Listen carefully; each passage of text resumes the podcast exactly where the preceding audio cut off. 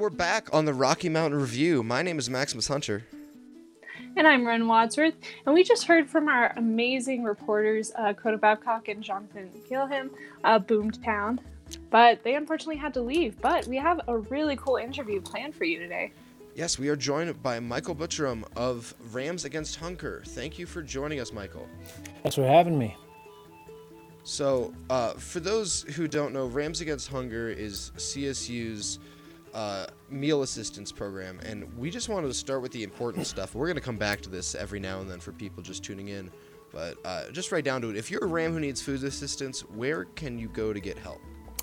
There are a number of different programs on campus operating well, and I'll go into um, the menu of services that we offer in normal times, and then we'll speak specifically to our current situation.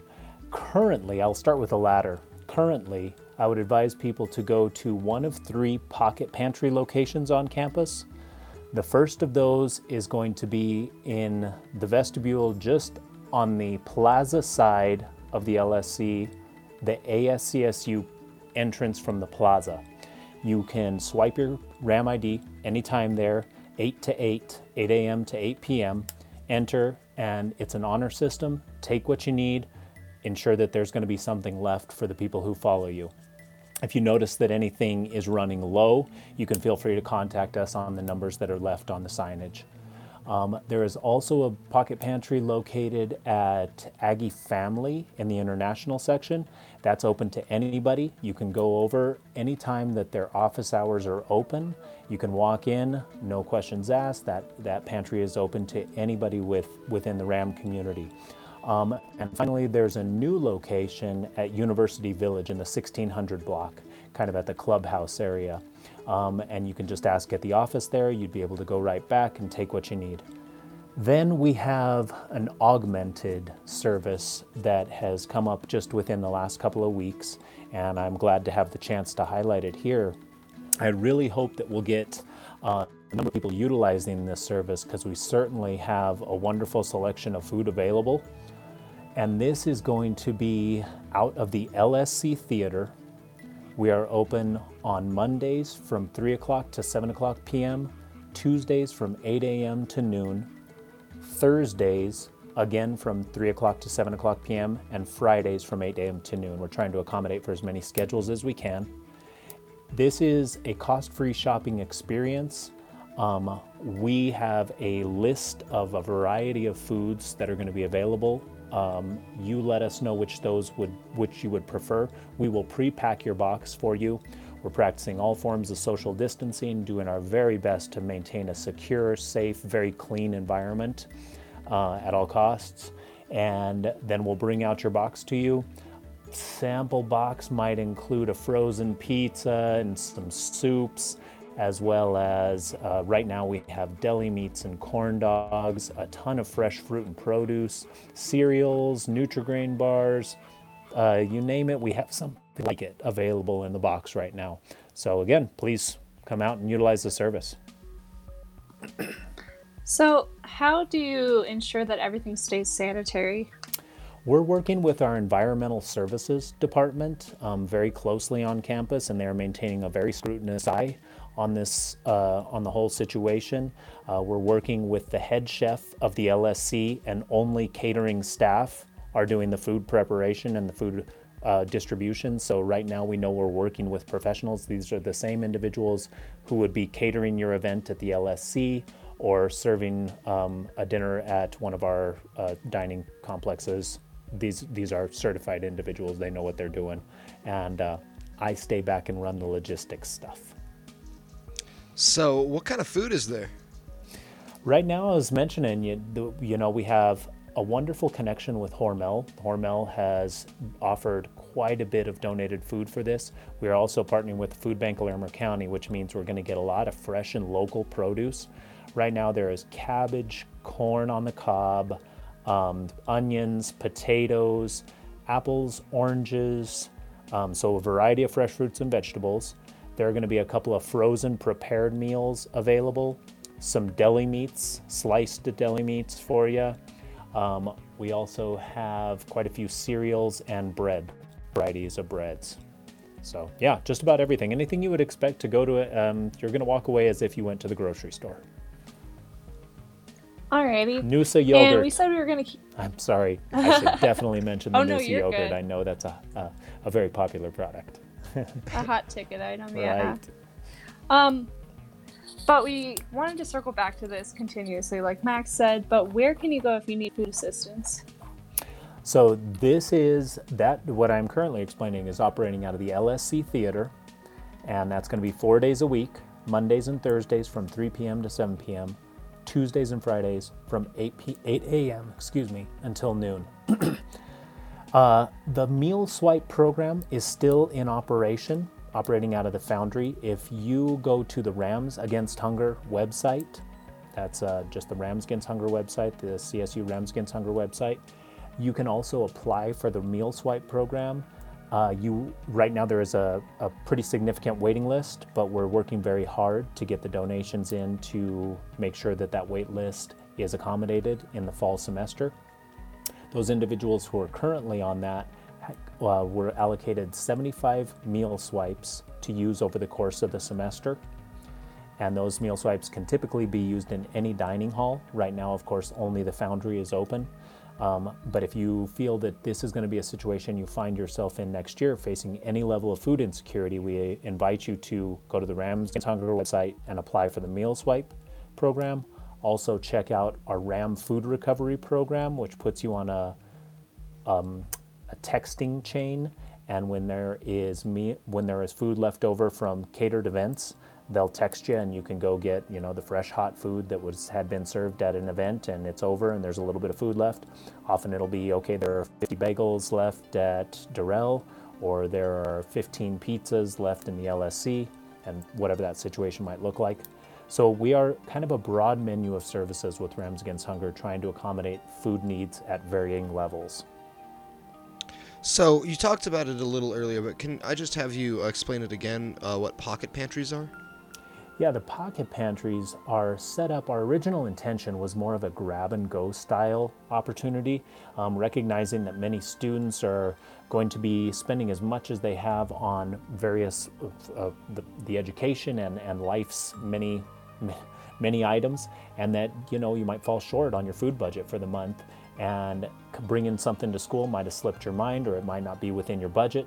So you're just going to be able to step into a pocket pantry, no questions asked. There are going to be maybe some ravioli or a can of tuna or three granola bars or and there are going to be a variety of, of items there for you. You grab what you need. It's an honor system we appreciate that people typically take just what they need and leave the rest for somebody else who's going to be in a similar situation these are located in six locations typically throughout the year but right now i want to draw your attention to university village 1600 and that's going to be in the clubhouse area at Aggie Village, Aggie Family Village, excuse me, and that's in the International House part. Um, and then also our ASCSU entrance, which is on the plaza side entrance of the ASCSU uh, section of the LSC.